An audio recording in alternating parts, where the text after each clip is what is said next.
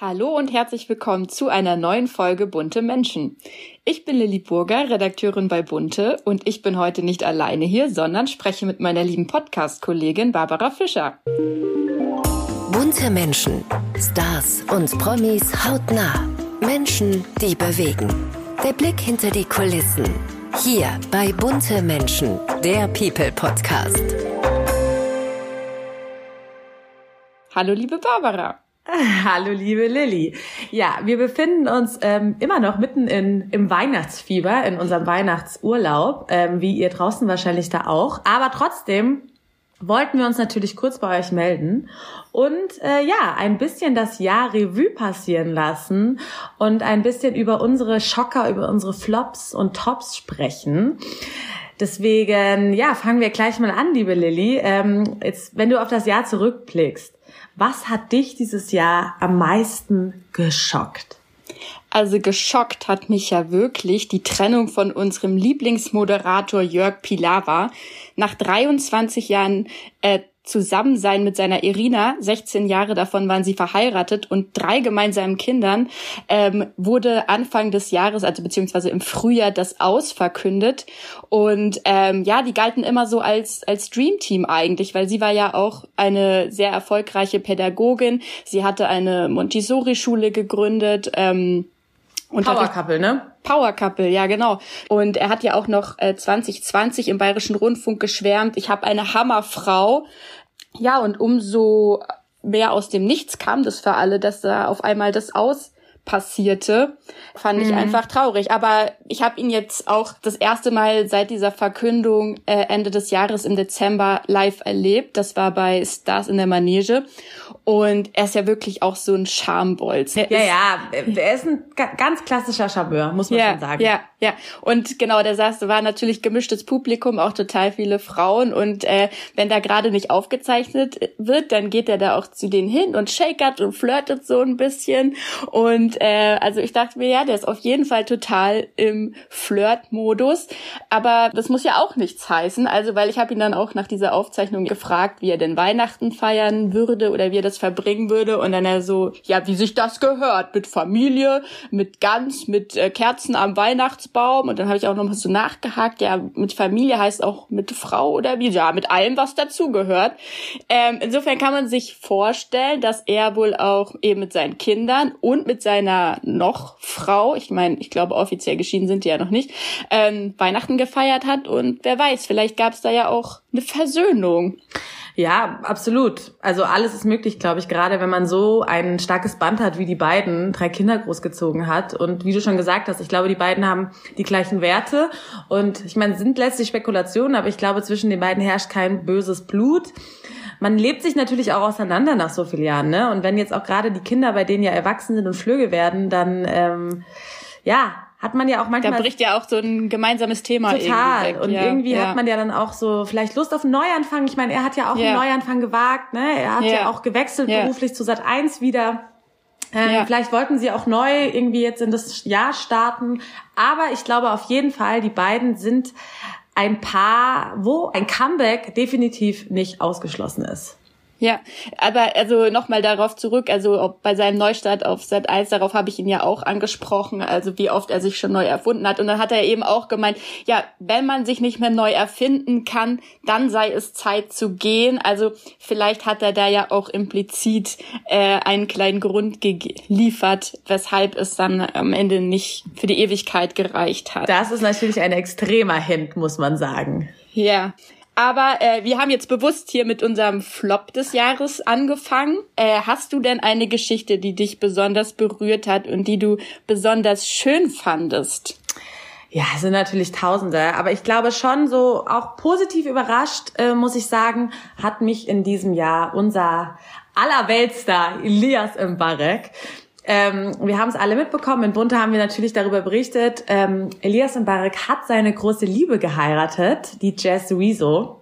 Und ja, es war einfach super schön anzusehen, auch so ihn so in dieser Beziehung mitzuverfolgen. Ich meine, wir sind natürlich nicht in der Beziehung dabei, aber er hat sich ja wirklich, glaube ich, seit er eigentlich in der Öffentlichkeit so ist, immer super bedeckt behalten. Man wusste nie, wer gerade nee. an seiner Seite ist. Also was sein Privatleben ja. angeht, da war er ja wirklich immer total darauf bedacht. Er hat einmal ja in der Vergangenheit eine Freundin in die Öffentlichkeit gebracht, ähm, aber that's it. Und er wirkt ja auch immer sehr ja, ich sage jetzt mal, sehr zurückgezogen. Auch manchmal denkt man, er könnte auch arrogant sein, weil er sich auch nur so mit seinen Leuten umgibt. Man kennt ihn ja auch so ein bisschen in München, wenn man in München lebt, sieht ihn ja auch öfter mal Absolut.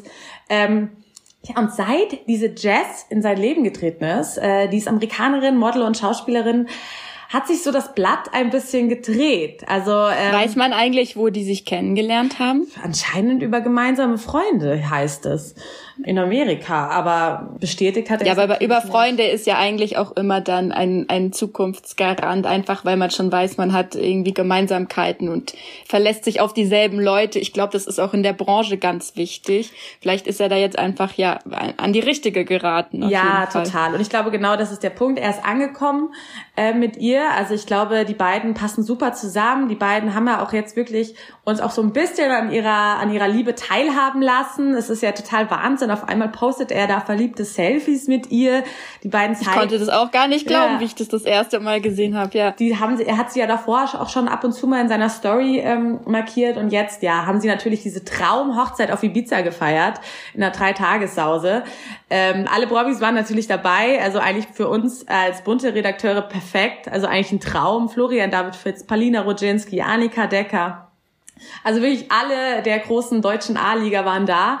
Die, die, deutsche Elite. Die deutsche Elite. Das Showbiz. Und die ja. haben natürlich eine super Sause gehabt, ne? Mit einer Traum riesengroßen Location, ähm, Party, DJ, Musik, tolles Essen. Also es war echt äh, eine Hammer Hochzeit. Und ja, danach ging es ab auch noch kurz auf die Flitterwochen auf Ibiza. Auch da haben sie uns gezeigt, wie verliebt sie sind. Und jetzt aktuell ähm, waren sie auf den Malediven, haben da nochmal ihr Liebesglück zelebriert. Und ja, ich muss echt sagen, ich habe ihn selten so verliebt und glücklich gesehen. Und da sind wir natürlich gespannt, wie es da weitergeht zwischen den beiden. Und natürlich, ob wir noch ein bisschen mehr von ihm, von dem Glück sehen und ob er vielleicht auch im kommenden Jahr ein bisschen sich öffnet in dem ein oder anderen Interview. Ja, also eben, ich glaube, dieser Stolz, der da mitschwingt, wir hoffen, dass ihn der weiterträgt und ihn, wie du auch sagst, offener macht. Vielleicht nicht nur in einem Interview, vielleicht werden wir eines Tages ein kleines Babybäuchlein-Selfie sehen oder äh, ein, einen kleinen Wonneproppen in seinen Armen. Das wäre ja auch mal ein interessantes Bild. Ja, wir sind auf jeden Fall ähm, gespannt, was zwischen den beiden noch passiert. Aber du ja. sprichst es gerade schon an. Welches äh, Babyglück hat dich in diesem Jahr ähm, am meisten erfreut? Also da fällt mir auch nur eine Person an, auch weil sie uns schon so äh, glamourös an ihrer Schwangerschaft hat teilhaben lassen. Und das ist Rihanna mit ihrem ASAP Rocky. Ganz klar. Ich finde, die die geben so ein schönes Familienbild ab. Und jetzt auch zuletzt hat sie ja wieder auch äh, Fotos gepostet von ihnen zu dritt am Strand und natürlich, sie sehen glücklich aus und total auch als eine Einheit, aber ich fand äh, auch mal schön zu sehen, dass sie auf dem einen oder anderen Blick auch ähm, nicht ganz entspannten Eindruck gemacht hat, so wie es halt ist als Mutter, ja. weil das natürlich auch viel, viele Alltagsaufgaben bedeutet und dann auch einfach jemand wie, wie so eine Top-Frau, äh, der man keine Probleme zutraut oder Perfektion eher, dass sie auch mal sich stressen lässt von ihrem kleinen Baby.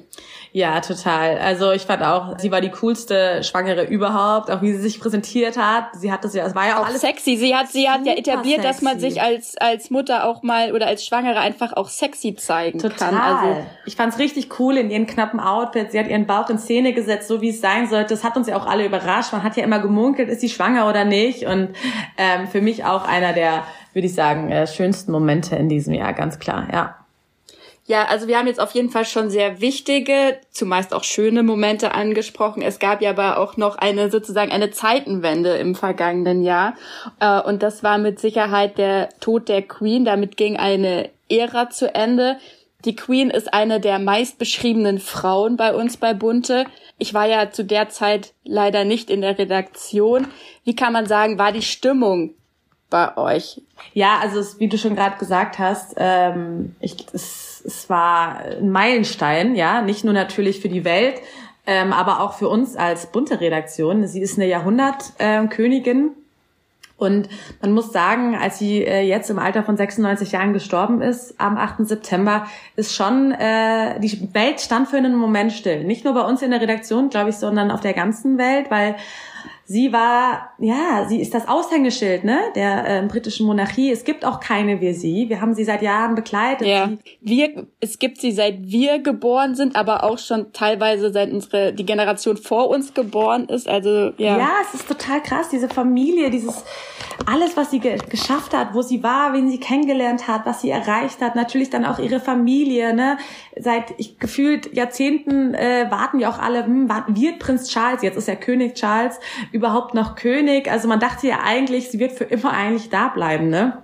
Und es war natürlich eine Ausnahmesituation, auch in einer bunte Redaktion. Ne? Also ich muss auch sagen, so stellt man sich das vor. Die Fernseher laufen, alle verfolgen, haben natürlich die Beerdigung jeden Schritt verfolgt. Gleichzeitig wurde geschrieben. Wir haben natürlich auch ein unglaubliches Sonderheft gestartet ähm, über die Queen, wo man nochmal auf ihr Leben blickt. Auch es ist so schön zu sehen, ähm, wie sie auch privat war. Ne? Ihre große Leidenschaft waren ja Tiere, Hunde und Pferde. Sie hatte ja wahnsinnig viele Hunde im Laufe ihres Lebens.